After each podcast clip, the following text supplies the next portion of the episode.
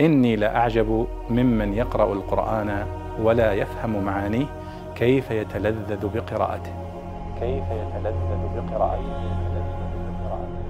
ورد سؤال آه، عن قوله تعالى ماء غير آس.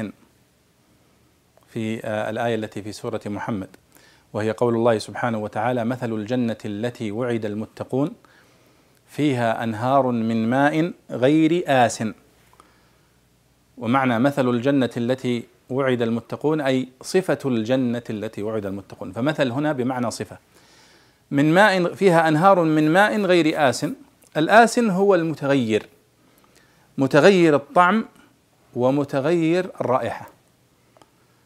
فإذا قيل هذا ماء آس أي رائحته كريهة وطعمه غير مستساغ. يقول الله لا في الجنة المياه ليست آسنة.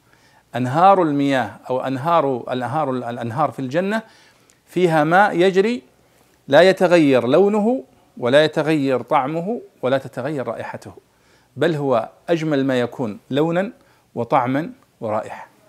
فهذا هو معنى الآسن.